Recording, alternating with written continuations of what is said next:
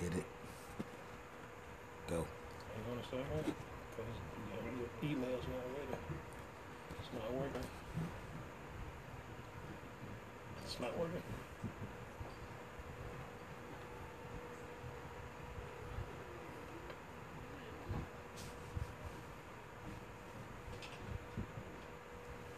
Hold on, people. We'll be with you in a few minutes. Have a few technical difficulties.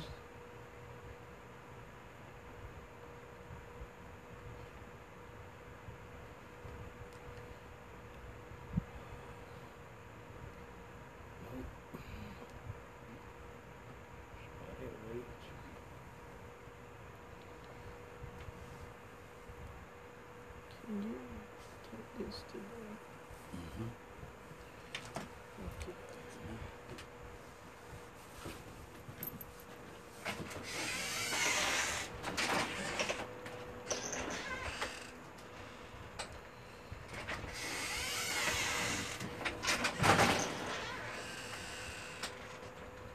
It's not playing. Nope.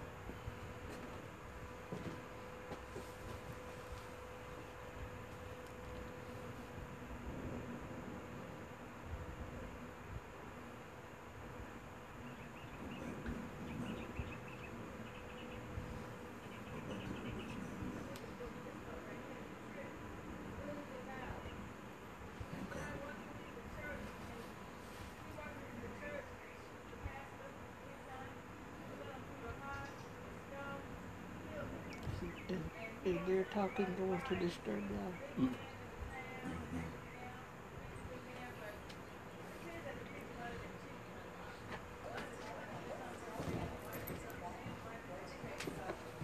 It's not loud. See the speaker say. Turn the volume up. See what the speaker? Yeah, turn the volume.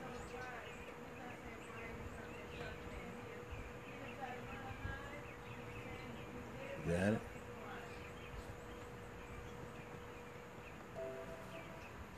Let's start. All right. All right. You let's got do it. partner swap ready? Yes, sir. All It's right. time now for It's a Wrap with Reggie and Sam. Now, here's your co-host with the most, Reginald Rutledge and Sam Hutchins.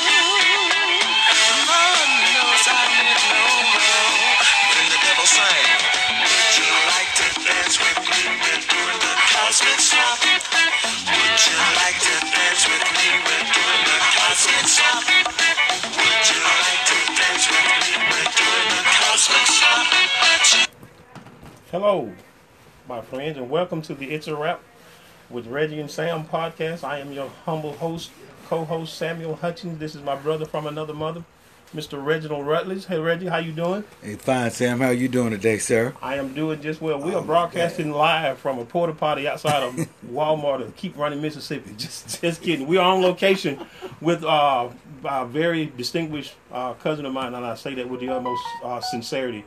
Uh, Miss uh, Teresa Lynn Bailey. Uh, I'm gonna let her tell you a little bit about herself. Teresa, thank you for being our guest. We are, and thank you for opening up, being gracious enough to open up your home so we could have this podcast. Uh, if you would tell the people who are listening a little bit about yourself. Thanks, Sam. Thanks, Reggie. Um, I feel the same way about you, cousin.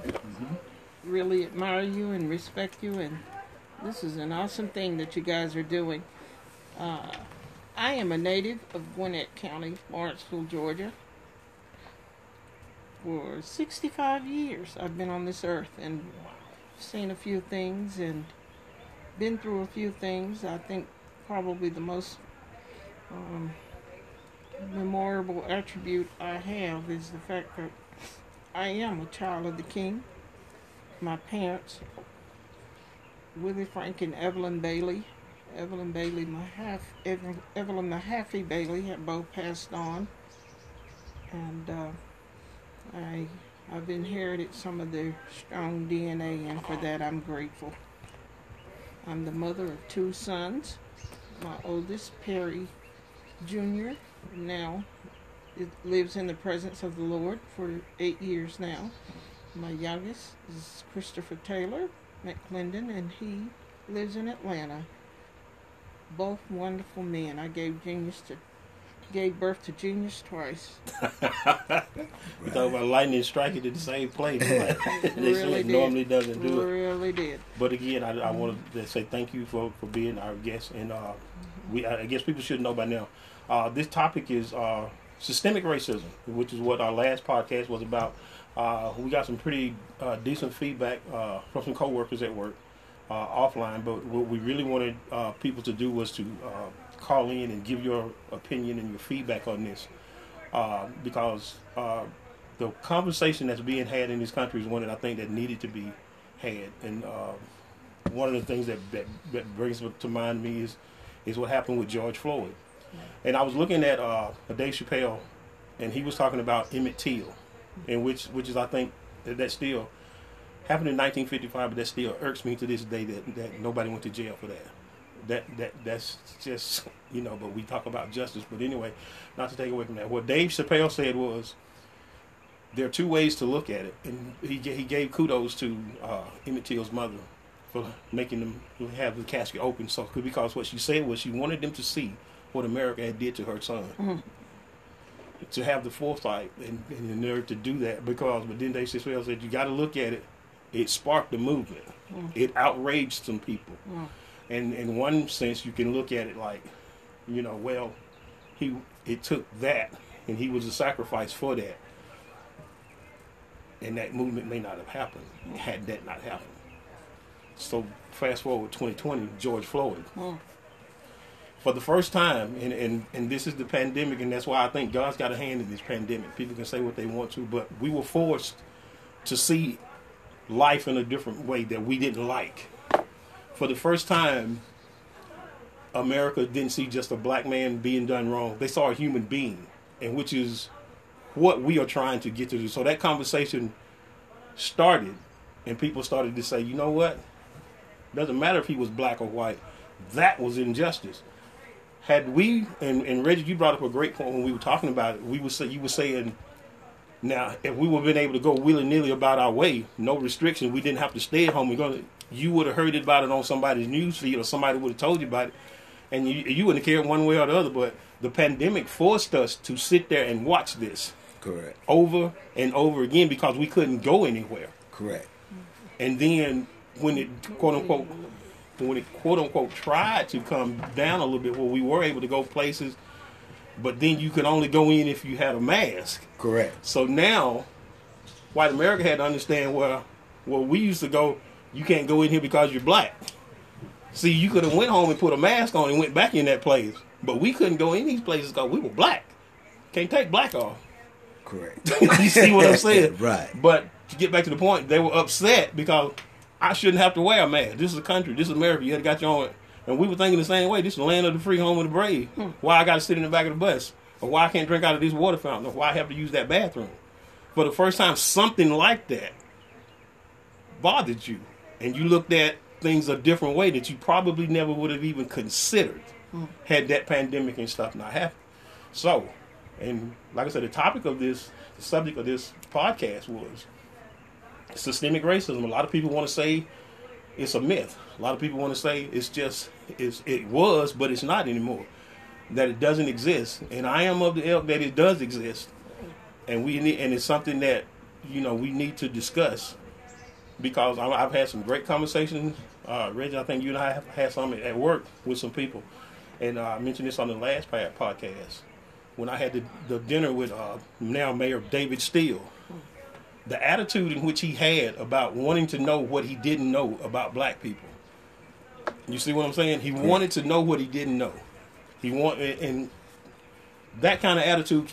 I've never had that, at that time. I had never had that kind of conversation with a white American. He said, "There's no way for me to know." He said, "I have no idea what it is that you're going." to He said, "But I want to know. I want to understand."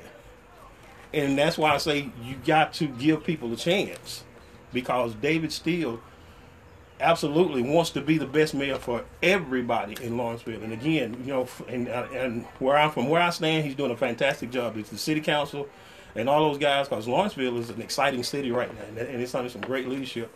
But it's that kind of leadership that's got to have that kind of insight to get us to where we need to be as a people. And that was, and that's my take on this. I got to take a little bit more than I'm 22. But Teresa, what are your thoughts on that? Which point? Because I, I, I do tend to ramble. I will not. I Right, will not lie. I do right. tend to ramble. no, I- I'm not calling it rambling. I just have so many thoughts here. Um, so I'll just um, back up and take the ham of your conversation as it began with uh, George Floyd because I watched that like most Americans, black, white, and other, Yeah. as well as those around the world. They were all impacted, those that watched it, with any kind of passion at all. Yeah. and literally, I could not breathe. It, even though the policeman's knee was on the neck of George Floyd, Yeah. symbolically it was on my neck, hmm. and I felt, I felt the passion of that moment. My My son, my youngest son, had been incarcerated in his senior year in high school. In fact, it was the very last day of his high school um, attendance, and right before a day or so before graduation, where he was graduated in the top 10% of his class. And he was wrongly misidentified. And Subsequently, four felony charges were brought against him. His dad and I thought this was going to be a cut and dried case in that we had time-stamped photos showing where he was At that time. at that time. Mm. And long story short, and over $200,000 later, we finally got him cleared of those. I can only say lies. it wasn't, that's all they were. That's it. And he went he went out of state to college and had a successful college uh, career and ultimately uh, became an engineer. And that's just a whole other story. He's doing very well. Praise God. What are my feelings? This came about sys- sys- Systemic. systemically, uh, you know, and, and, and I, I found myself even just talking about this. I'm I'm just still emotional. I, I can feel emotion coming from you, Teresa. and I appreciate Yeah. you being so transparent with it. I've been a black woman all my life, and I have seen the the inconsistencies, uh, and and people, particularly people in this county, like to point at me and say, "But you were raised this way, and y'all had this, and y'all had that." As if that excludes me from racism. It does not. it does not. And and in fact, it shines a brighter light in my direction. I thank God that my parents taught me uh, the money that was had in our household. My dad's lesson was never let money have you. You have it. So it wasn't a it wasn't a statement of money going to my head or prestige or anything like that. It's about what's right and what's wrong. And and stop trying to put a color on it. You cannot. And that, and I think that is where uh, we we, we, as a society has in the preconceived notions that we get that if one of them does it, all of them does it, and then you put everybody in that shell, and you can go the same way the other way with because um, had I taken the path that all white people are evil, all white people are devils, I would have missed out on meeting some of the most, some of the greatest human beings I ever met in my life, and I'm not ashamed to say that they are white Yeah. and, and, and racism started with me. I, and I shared this on the last podcast. I'm eight years old. I'm walking home mm-hmm. from school. Mm-hmm. Now, this is a like six months after my after finding my dad dead. Found my dad dead on the way to school. Mm. Uh, right after my eighth, right after my eighth birthday. Mm-hmm. And we and I'm walking home from school because this was segregation had started. This is mm-hmm. 1970. You have to remember that. So we started going to school. And if you're in the Wine area, you know what the elementary school is. It's the high school now, but that used to be the elementary school. Mm. We didn't even have buses then. We had to catch a cab. My mom had to pay a cab to pick us up and take us to school, but we had to walk home. And we're talking about from Fifth Avenue. We're talking about a good three miles. Mm. Eight years old, had to walk. But anyway, I had to stay after school, and I had to walk home. And there was this car, group of white people, and they were yelling the N word before they got to me, and then they threw something at me. It missed, but I walked home. I went home. I did not tell my mom about that mm-hmm. because there was a process that was still going on in my home with losing my dad. You see what Gotcha, I'm saying? gotcha. You're Yes, talking sir. about a 26 year old woman in 1970 with four boys. My goodness. She's got to figure out how to make it work. Mm-hmm. So she didn't need that. I had to have mindset that she didn't need that. Okay. Uh, they didn't hurt me. I'm good. So I, she has no idea. She went to a grave, not even knowing. I never shared that story with a bunch of people. And again, you know, and so the racism thing has been there, but it did not turn me and say, you know what, all white people do that. All white people do. And the reason I, I and, and and I'm still thinking that it, it had to come from a praying grandmother Yeah. Okay. and uh, Fannie Hutchins, Fannie Lou Hutchins. Yes. Uh, and my, my, my granddad, uh, Amos Hutchins Yes. and and my my, uh, my grandmother on my mom's side, Eunice Chandler. But she was the only woman that ever told me that I was something special. I never gravitated to that. I never thought that, but she just told me on two occasions. Once I was like 20, and she told me again attempting when I was like, you on your cellular device. forgot to hit disturb. Yeah. Your brother is attempting to reach you on your cell. Forgot to hit disturb. Um, sorry about that. But anyway, um, she, they were a men that, and my grandpa Amos told me that it's never anybody's turn to be wrong. Right, right. Okay, yes. You know, and we were talking about a man who lived through some real racism because by the time I was the age that I was, Yes. black people didn't have separate water fountains anymore. Yes. But he went through that and still came out with that mindset Yeah. that it's still nobody's turn to be wrong. And that's why a lot of people, uh, injustice and another injustice is not justice. And we gotta we gotta understand that because the first thing that some of us want to do is that well he killed him. I got to go kill him.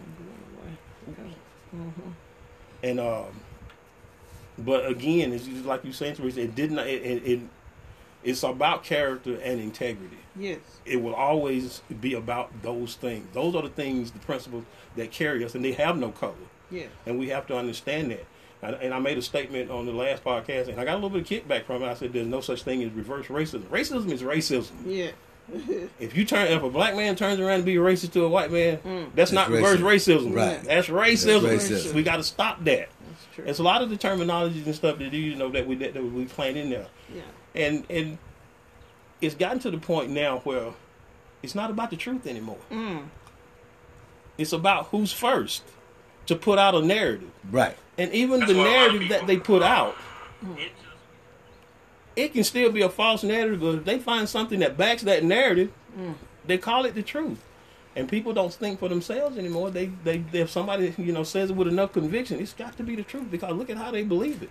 You know, you know the um, Mr. Trump made a statement the other night at the debate, uh, the debate, the last debate. Mhm. He said, "I am the least racist person in this room." And uh, one of the lessons we were taught as children is think about what you're saying before you say it. and I guarantee you, he didn't really think about that statement because, and then again, maybe he did the least racist is indicative of of his thinking that there are other races in the room. Well, see, if you're gonna, for me, when you make those statements that you really can't measure Uh-huh. if he is or isn't, you know, Huh. there's no way to, you know, to quantify that. Yeah. Because you know, if you make this, I'm the least racist. Okay, well, who's the most? Who's the most Who's the racist? most? In Right. your and, and then again, you Yeah. can't quantify that. So Yeah. that that's like, and it, it get back to what I what I'm saying about him. Um, and and somebody was saying like when uh, the guy that the in that was being brought up on charges for uh, pedophilia was it pedophilia where you messing with this young girl. Yeah. Epstein. Yeah, on the, Epstein. and uh, they come out and they say, and they ask Trump about it, and he said that seat is very important to the Republican Party. The next morning, what you get up and what you read, and I and I hate this, and I, and you got to call it both ways. For instance, Trump would rather have a pedophile than uh, a Democrat in that seat. That is not what that man said. but you see what I'm saying? Exactly. In all fairness to him, you got to be fair to him. That is not. And I'm saying, I'm realizing that is not what that man said. He said that that seat was very important to the to the Republican agenda. That is what he said. Yeah. But they took it out of content.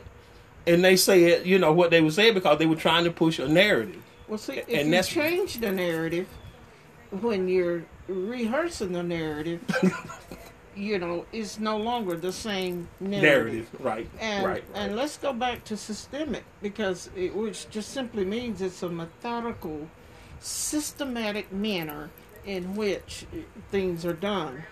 And one of the reasons for the state of African Americans today and, and other minorities as well is because of the systemic, methodical method by which this government has used to to hold us back yeah. to reduce us, to keep us in a state where we just could not advance to a successful level.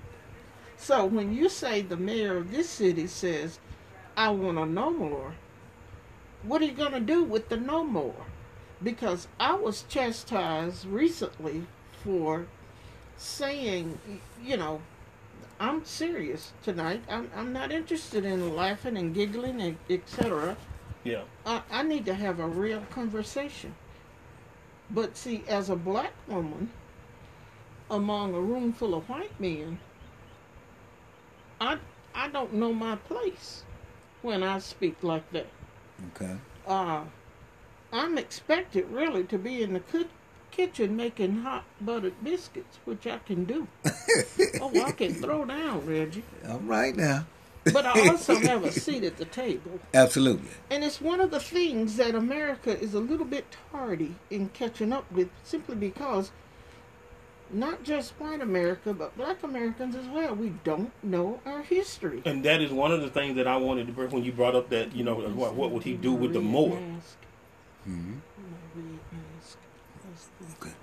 The one that when you when you said it, but part of the problem too is I have I had a conversation like if you but being aware of the systemic racism, but there are certain behaviors that we display that causes our own internal problems, and the and, and Ben will turn around and say, well, they're being racist, you know, and you've done you, your behavior and things of like of that nature. Not like opportunities is all mm-hmm. we're after, mm-hmm. and the fact that we have to have laws for us to have equal opportunity is wrong in itself. It should not be that way.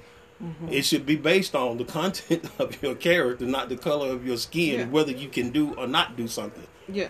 But it's not. And like I say, uh, on, like I said this on the other part of the broadcast podcast before about systemic racism. A lot of people will, will come to us, our African American brothers and sisters, say, well, they wouldn't give me the house uh, because they're racist. No, they wouldn't give you the house because you had a 440 credit score. Yeah. You see what I'm saying? There are certain things that we can do as African Americans, or anyone as human beings. Don't even say African Americans. As human beings, Yeah. they're character related. Yeah. You, you see what I'm saying? Obey the laws. Yeah. Go to work for whatever it is you want. Don't try to get it by hook and crook. You see what I'm saying? Yeah. It can be done. It, it's going it's gonna be a little bit harder because of the systemic racism that does exist, and people can say it doesn't, but it absolutely does. Absolutely. It absolutely does. But that is one of the reasons why we cannot uh, get past it where we need to be Yeah.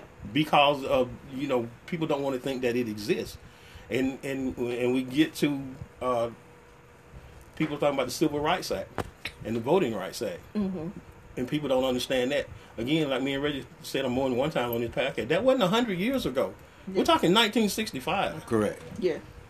Yeah. Well, well, see, then let's go back to the 440 credit score Yeah. because redlining eh, with the housing, you know, I I know white families that have uh, obtained property and housing, etc. I mean, real estate is just one of the pathways to wealth, and and didn't even have a credit score. Because by inheritance or what have you, and simply going back to how their parents were uh, that came in possession of this properties. Granted, you're right. Follow the law and what have you. Yeah. But systemically, those laws have been moved around, just like gerrymandering. Well, the disguise. yeah, it, it- yeah. The and, disguise. and so it hurts us, and people become frustrated, and confused, and angry, and those are real emotions that have not been properly dealt with, and you have to consider why people are the way that they are. But And- yeah, that's and that's so- very and that's because that's very important. Yeah. Because people don't just wake up and be that way, and and, and it's evident all the time. When I just take my children to the playground, Uh huh. two years old, Mm-hmm. one year old, and they would have the time of their life with other white kids, You're other black kids, Right, all of them right, playing together. So that tells you right there that somebody's going to teach that child that you know you ain't supposed to be playing with that. That's a black child. You ain't supposed to be Right. playing with. Right, Yeah, right, right. You, get, you know, it's okay, you know, but Yeah. you, Right. you need to stay away from them. Yeah. Behaviors learned. You see, it's, Mm-hmm. that's what I'm saying. It's a lear- it's a learned behavior. Yeah. And me myself, and I don't expect everybody to do this. I look at an individual as an individual. Mm-hmm. I, I don't see the color. I don't. When I introduce a friend, I don't say my Mexican friend so and so, my Hispanic Yeah. friend or my Asian friend so. I said my friend so and so. Yeah. Right. That's that's just me. Yeah. And, and uh, and I taught my my and, and Carlitha, you know, I told that story about you know she, she she I told her that when she was younger, she I came home from work one day and she was and she, she was like, Daddy, a white man came by here to, to see you. And I, was, you know, in Scooter, she, I just picked up. I said, I said, I call her Scooter. That was my nickname for. her. I still call her Scooter these days. But anyway, I said, Scooter, it doesn't matter what color Yeah. that the man is. I said, I said, do you like racism? Because she was ten, she kind of understood racism Sure. what it was. I said, do you like racism? She said, no, I think that's wrong. I said, well, what you just said, I said, is a form of racism. And like I said, fast forward, you know, and, and white children came over to our house all the time. No big deal because Yeah. Carlita was friends. She was she's a friendly girl. She's just she was just a friend, and they they would come. Sure. And uh, and one of the uh girls said, "White folks, such and such and such and such." And, and my daughter almost stopped in mid sentence. My daddy said, "You ain't supposed. That's wrong to, to mm-hmm. identify somebody like that." Mm. And uh, again, that's one of them dad moments where you're proud. She didn't see me, uh, but I could Yeah. hear her. Mm. Yeah. Right. And then I, because I said I told her this at ten, Yeah. Okay. and now she's passing that along. Yeah. To, to and you know, and that's why you And enjoy this kudos to conversation. you for that, Sam, because this, these same people that I graduated from high school right here in Gwinnett County, Central Gwinnett, in 1974. Mm-hmm. Uh, back then, they loved me. At least some of them did. I'm certain of that. Yeah. Uh, but today, they they question me and they they say I've changed, and I have not. What they didn't realize is that black children primarily have had the talk since they were able to talk Yes. and, and intermingle with people of other races and so forth. And we we largely had to learn your dialogue as well as our dialogue. Because walking home from school when we didn't have bus services, you know, during school choice at the helm school choice before 1968, because a handful of us integrated before school choice, which happened in 1968 Yep.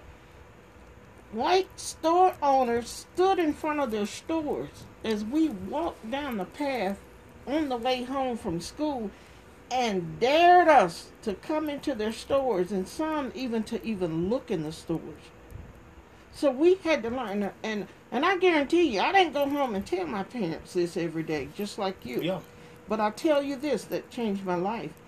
Every single day, my parents sat us down in the Bailey household and we talked about what went on at school.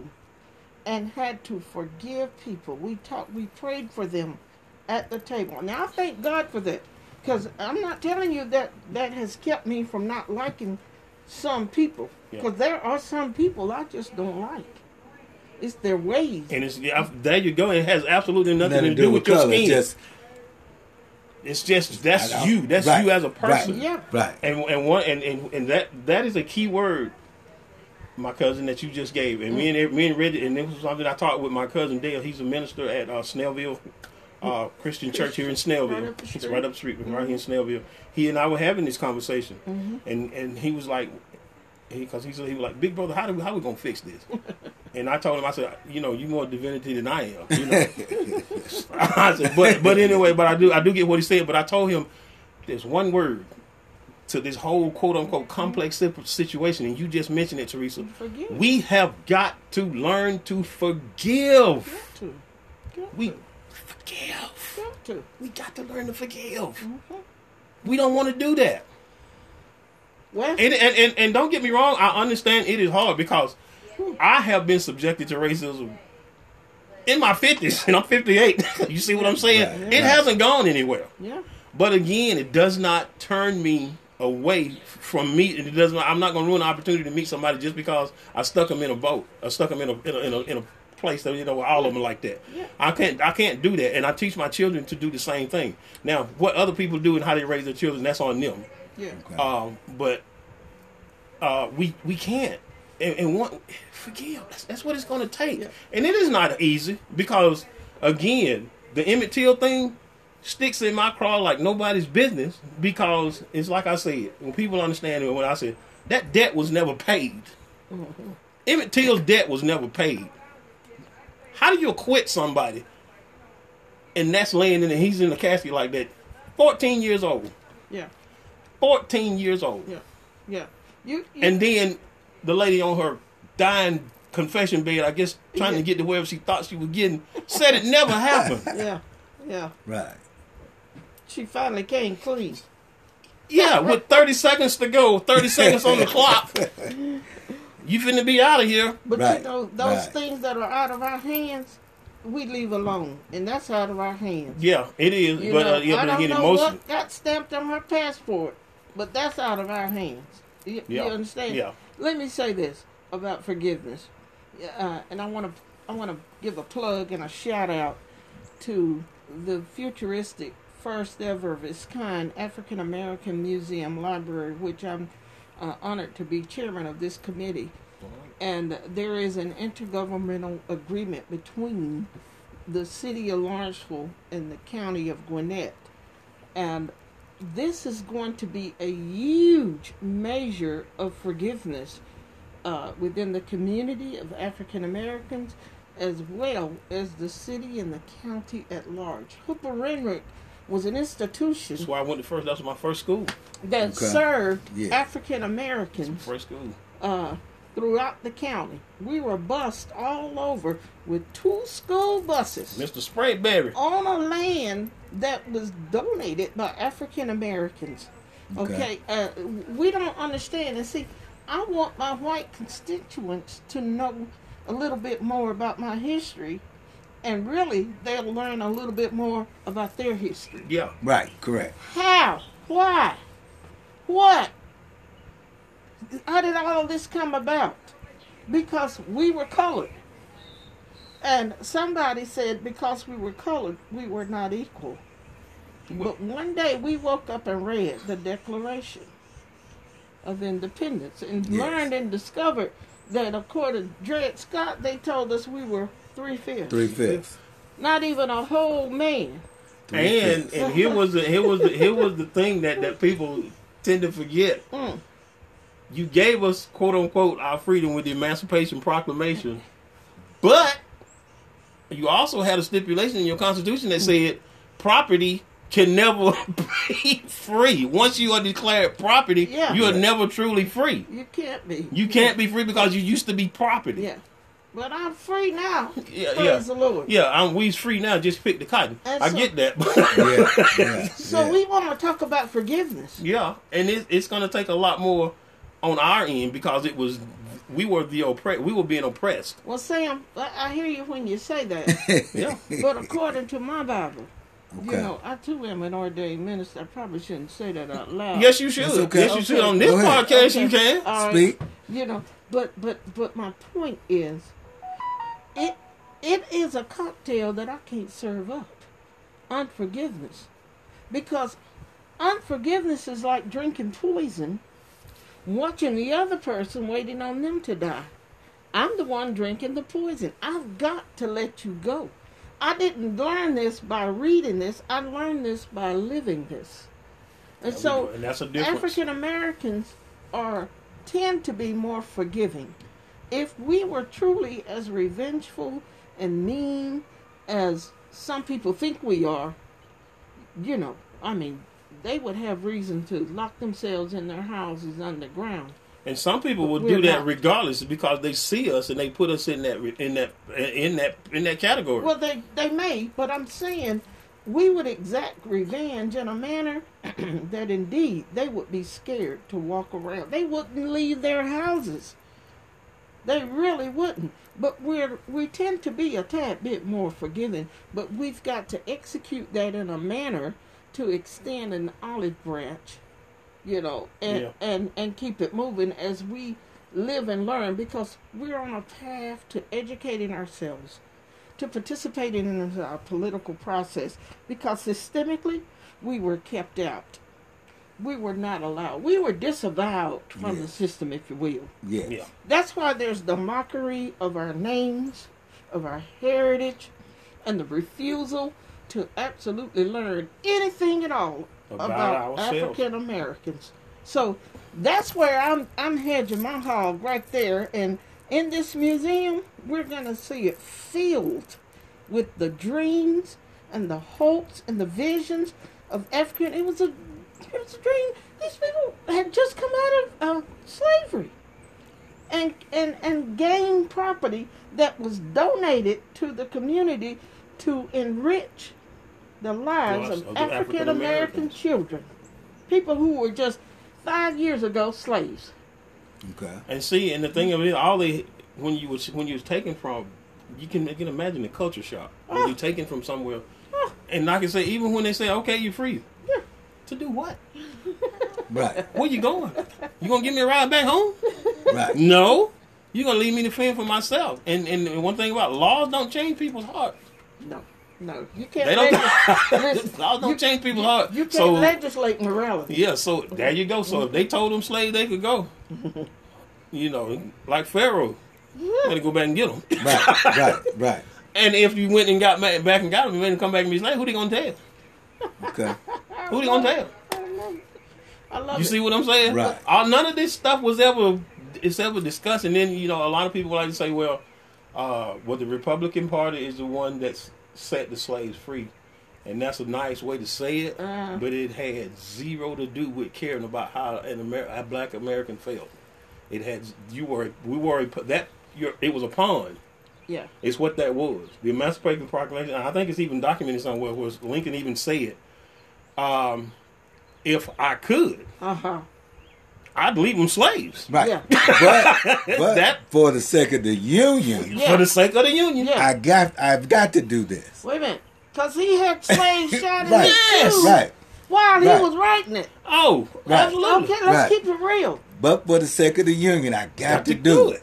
And so the Confederate Army, it, you know, pulled itself together and fought a war, which really was treasonous. But Yeah, that's yeah, another yeah, story. That's another story. Right, But you're right. right. It was absolutely was true. Right. and lost their lives, and of course their loved ones want to memorialize their folk who went into this war, and I understand that, but not with a statue that reminds me daily.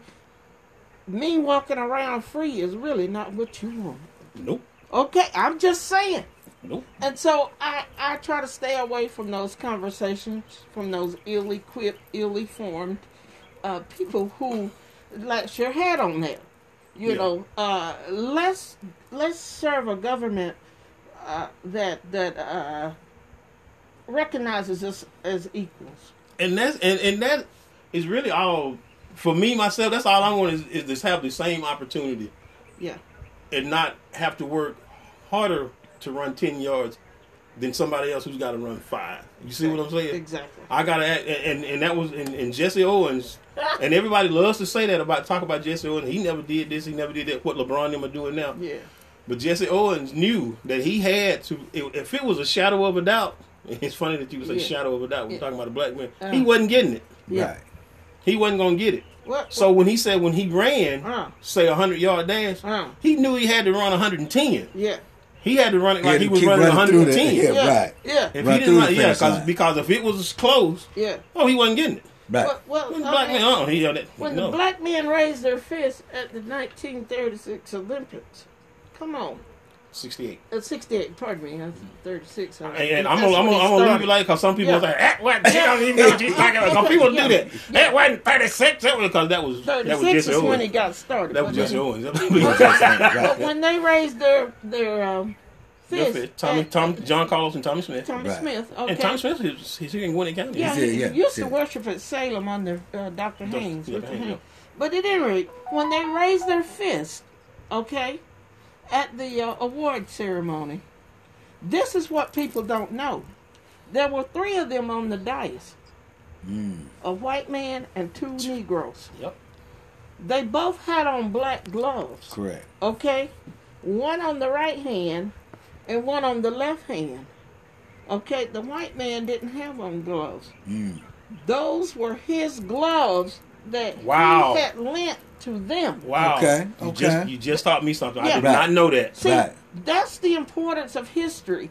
And the average Joe Blow, Confederate soldier, you know, Who don't know that they lost? I mean, it was in all the papers. They lost. the, the- the Confederate descendant, Yeah. okay, don't want to know. But there were those who marched with us when Dr. King started the civil rights. Well, he didn't start the civil rights movement, but when it became popular, there were white people in the North, particularly, who wrote checks and financed. And when they got ready to march across the Edmund Pettus Bridge in, in Alabama, yes, Right. it's in Alabama. he wrote them. He called them and he said, White folks, I need you on the front line. And they came. And they came in droves. And the pictures of their histories there and it's documented because they learned that TV was prevalent and important to the movement. Right. Yep. And so we see. So we've always been surrounded by, if you will, good white folks, as my grandmother used to oh, say. Yeah, say. they did. Them good Right. white folks. Right. Right. Okay. Right. Be- Right. Because some some of my best friends, some of the best people I've ever met, uh, and I met here within the last ten years at at this job that I have. Mm-hmm. Some of the best people that I've met, and Reggie, you can you can attest to this too. Some of the people that will take the shirt off their back Mm-hmm. and give it to you, and, and these aren't people that are quote unquote wealthy rich, but what they have is yours Yeah. because they respect you like Yeah. that. Good friend of mine, I can run down like Keith Lackey. Uh, shout out to Keith. Thank you, Keith, for Keith for listening too. Appreciate that. Uh, Ernie Bryson, who doesn't work there anymore, but me and Ernie and I, we kept that relationship. Ernie hadn't worked there in over six years, but he and I kept that relationship going Mm-hmm. because we have a mutual respect for one another and a character. I respect his as his integrity and his character, the characteristic that Sure. he has as a human being, not as a white man. Yeah. And that's what the thing you can't get people to get past this color thing Yeah. and uh, and, and, and, and, and you know even Rich Glover, our, our, our vice president here at uh, Safelite, he and I have had some of the most interesting conversations, and I can see the passion that he really wants to get it. He really wants us to get, and, and he told me something that really stuck with me, and I didn't share it the last podcast, but in this thing, he said he it was a lot of because he never went to school with. Uh, a black American until he was 14 years old. That's a that's a you were way behind if you didn't go to the at 14. Because I went with my first white uh, kid when I was eight. That was when I first when integration started. Okay. But anyway, Rich said we got to understand. Are we going? We got to have an honest conversation too. Right. And he said, and when I when he said when I say it was an honest conversation, this thing knocked me over when he said, it, Reggie, do I want my white daughter dating a black man? Do I want my white daughter marrying a black man? Mm-hmm. If he is of great character, if he's a hard worker, if he's a complete provider, if he can do everything that a Bible says that a man is supposed to do for a woman, am I going to be okay with my white daughter marrying that black man? And vice versa. He said, Are we ready to have that conversation? This came from Rich Glover. Now, that's what I'm talking about. Yeah. Gotcha. That's what, it, and I was like, wow. I said, but a lot of people don't want to have that conversation. He No. said, I know. He said, but if we are truly trying to quote unquote get this thing where it needs to be, those are some of the real questions that are going to have to be asked. Nothing can be off the table. Well, He said, because I want to know. Well, that- Again, he was he was saying to me, he was like, I want to know what I don't know. Well, you know, that's the foundation of the uh, white supremacist movement. Is that uh, which has been declared by our uh, FBI uh, a hate group, Yeah. but at the ham of their argument is is to preserve the white nation. You know, and honestly, the world is becoming browner simply because people are melting. We're the ones who gave that gift and and, and, and, and and put it on an island so everybody could see it and with the inscription bring us bring us your poor we Right. accept tired, all you're of naked, you. you're Right. hungry, You're you know, Right. worn out And, Right. and a lot of them, you know, Yeah. Italian Americans, Yeah. they went Ellis Hungry. Island and all that. yeah the french gave us the gift but we displayed it and so now But they think it's American made. Though. yeah oh no oh Yeah. no Yeah. Is that, and that's Oh, what no. misconception. And when you try to argue with somebody, they swear they know that you don't argue with them because you let them. And I just that. wrote this down, 23 and me, because I wanted to make a comment. Yeah. They used to say if you had one drop yeah of exactly. black blood in you, There you were you go. considered black. yeah Once 23 and me came along and they could trace back their genetics, yeah they started to change that. Yeah. Yeah, 'cause Well, let's kind of look at that a little bit. See, Reggie, Because you it- started an argument. No, I'm just saying, that's what they did. I wrote, I'm just right to that. But yeah, but, see, he- they but changed absolutely, that. they changed Yeah, that. well, we, cause we mess around here and everybody be Yeah, but black. Everybody gonna. Yeah, 'cause well, we- it's, we- what it's like right. what you said. Even Columbus, when he came, that everywhere we went, Reggie, what did he say?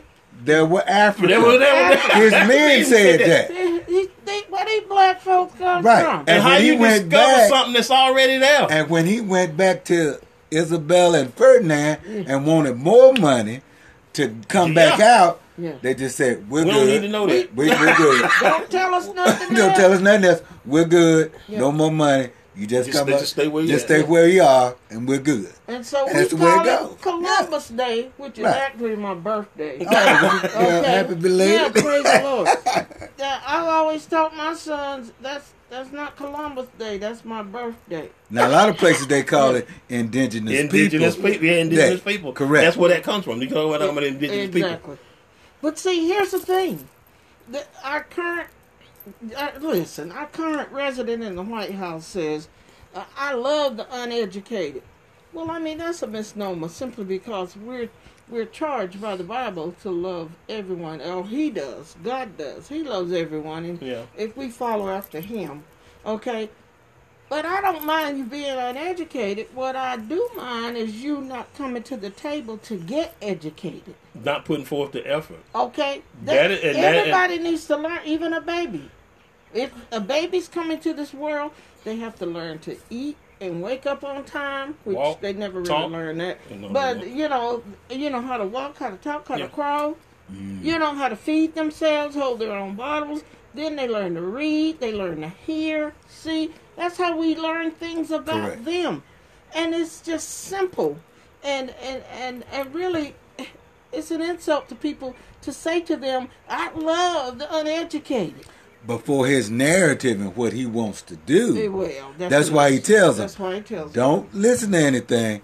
I'll tell you what's right. Yeah. Well, he's uneducated. Right, because he wants it to flow that way. Yeah. Yeah, I, I don't really want to call him uneducated. I just think he just don't care at a certain point. I don't think I, 'cause Right. I, I don't I do not think eh, Yeah. He think- says a lot of crazy stuff. But again, I don't want to call him. I I don't think he's uneducated. No, no, no. I think it's more of a compassion or lack thereof that he has Yeah. for people who can't do anything for him.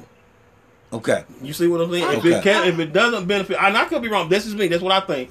But uh, Yeah. and and a lot and, and but I was me and Andy Scott were talking yesterday right, when you saw us talking, Uh. and he was saying that they all he said all the politicians, Democrat, Republican, all of them tried out that that same thing. Are you better? Are you better or worse off than you were four years ago? You can ask that question every election. Uh, Of course. You can ask because I'm gonna tell you something. You know, being completely transparent in Uh. 2008, uh, I lost everything under the Bush administration. yeah. Everything. Yeah. House Yeah. job. Yeah. Depleted the 401k trying to keep a house. lost all of that. I was down to zero at 48 years old, Yeah. trying to make a way out. 390 $376 a week. My rent to the house that I was renting was 700 Was 700 So when Obama came in, and he asked that question after he got elected, are you better off than you were four years ago? In 2012, absolutely I was. absolutely I was. But has things drastically changed for me since then? No, but I've been able to maintain it, and I'm fine where I'm at because I'm participating. Yeah. Yeah. Because I'm participating, because I'm getting up going to work every day. I had to reinvent myself at 48. Got a house, live in a house now. Yeah. Got another car. Yeah. Got another, got my 401k. No, it's not where it's supposed to be, but I still got, got health insurance, got all that stuff, able to provide for my family Yeah. like I'm supposed to again. But in 2008, I was down to zero. When I say zero, all I was getting was what came in that in that brown envelope on, on on Thursday for on Yeah. Thursday for unemployment. Well, see, measures have been put in place that that are designed to help you and aid you and to increase you if you participate, if you participate. But at the same time, what we're looking at now systemically is that measures are removed. They're being Yes. removed to keep you from, you know, advancing and improving. yeah, And this is the kind of thing that we're just sick and tired of when you've got the the the incumbent Senate of South Carolina saying black boys, black people are welcome to to participate in the political uh, arena in South Carolina Yeah. if they're conservative. See, The free- how did it, yeah? What the Jim Crow is that? That is that is exactly that's a good one. What in the what in the Jim Crow world is that? You know, Yeah. he's an incumbent, and running, and his opponent is an African American uh, male. Yeah. Oh, yeah. yeah. You But- know, and I pray to God he loses. I just put it on record. You and, know, and that's another thing Right. too. We're gonna we're gonna use this time to disclaimer. Listen, 2020, get your rear end out there and vote. Vote. Early voting is going on now. I've already voted. Vote. Go out and vote. Vote. Vote. Vote. Vote. I don't care who marks it. I don't care what the resident in the White House says about it. That it's not safe to mail in a ballot. It is, but I am saying to you personally, if you can, ladies and gentlemen, fellow Americans, get up, go out, and V O T E vote. Vote. Just walk and, and and don't be deceived by the lines because here in Gwinnett. I, when I went to vote, the line was kind of long, Mm-hmm. but I was out of there in 20 minutes, and I'm talking about out in the parking lot. I was waiting to go in, but I was out in 20 minutes because Okay. they they are they're really doing a great job. And if there in a long wait, It's it's worth it. consider it a great investment for the soul and the democracy of your country. And as There I said go. on my social media, uh, we're waiting in line for Beyonce tickets, a Gucci bag, we do. everything that else Yeah, that's not important. Yeah, but- yeah, not but- you, but I- but but wait, but there are those. Absolutely, You're right. and and, You're and, right. and, and, Right. I'm gonna throw this out there too. Voting is quicker than Amazon. I'm sorry, Amazon can't you can't get you get that quicker than you get Amazon. That's it. but that darn Amazon ain't no joke. Like we'll get them that. Shout out to them. Yeah. And while we're shouting out, I got to give a shout out to my daughter, uh, Talisha Wade. Uh, she's uh, her- my- a young entrepreneur. She's got a line called Truly Cosmetics, and I hope I'm saying that right. Anyway, she's running a and she's got a promo code that you can go to on her Facebook code. It's called N E E K ten. You can get ten percent off of what it is that uh, that she's selling, and I think at the same time that will enter you into a drawing for a hundred bucks. I don't understand why you don't have more mean products because I ain't buying. Right. you see what I'm saying? 100. But anyway, I just want to give a shout out to that. Uh, very proud of my daughters and Carlita. She's of course she's still doing the wellness thing. Uh, Wheezy uh, trying to get her thing off the ground. So uh, patronize my kids because I need money too. You know That's that right. might be part of my 401k plan. They just don't know. Hey, I love it. but but I love anyway, it. but give and and the guy we got a lot of people in here. Apple, Linda Crawford, thank you so much for watching. Good to see you. Thank you for watching. Uh, this has been a really good show. Uh, and again, like I said, we, we we will replay this for those who didn't get a chance to see it. Johnny Sims, I saw you early. Thank you uh, earlier. So, so thank you so much for shutting in. We are broadcasting simultaneously simultaneously on Anchor, which will be the um, with the, with the audio uh, portion of this. You'll be able to share. You'll be able to get it on Spotify, uh, Stitcher, iTunes, and uh, there's a couple of more that escapes me at the moment. But and we was it's going to be uploaded on our YouTube page. So please, please, ma'am, please, sir, go to our YouTube page, like, share, and subscribe. We're trying to get our subscriptions up.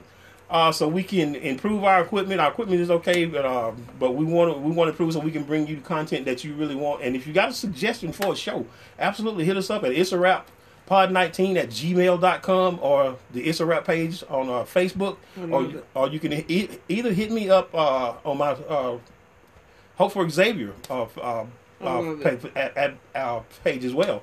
Uh, getting tongue tied here, but uh, Teresa, I cannot thank you enough for this. But before we go, I wanted to ask each of you. I'm gonna ask a question, and Teresa, I want you to answer it first, and then Reggie, you can answer it second. Okay. And the question is, and we talk about racism, we talk about wanting to get over it, we talk about wanting to, uh, but it's going to take. You know, we talked about the forgiveness part of it, but we also had to talk about the sacrifice of it because the sacrifice of the forgiveness.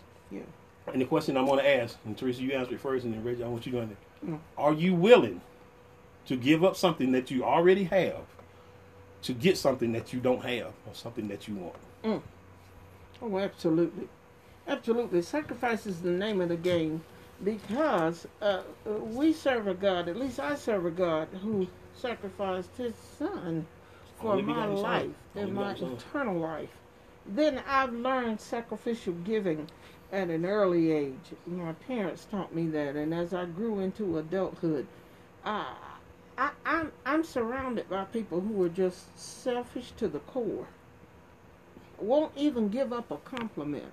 But as I per- peruse Facebook and others, Instagram and what have you, I see young people. They seem to be more, more giving towards one another. Is it the generation that I come from? Black and white won't even check like if somebody they don't know passed away. It doesn't matter. Sacrifice that little bitty something, and then uh, to campaigns. Learn to give. We have to learn to sacrifice a few dollars to help the cause so that I can at least say, I am a part of something that's bigger than me.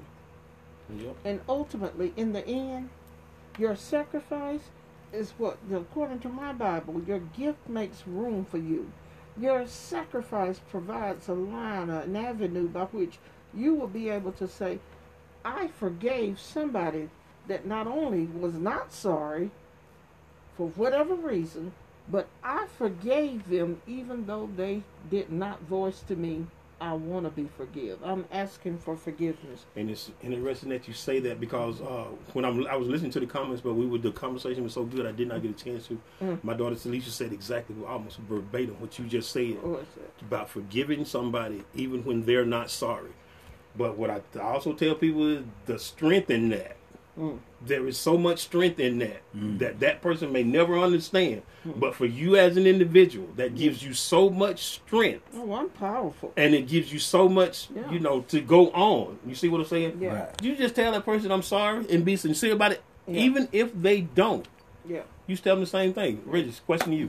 Same question Well, you. same thing. I, I agree. I agree. Uh, I'm willing to make a sacrifice to receive and to help, Yeah. and that's what we're here to do.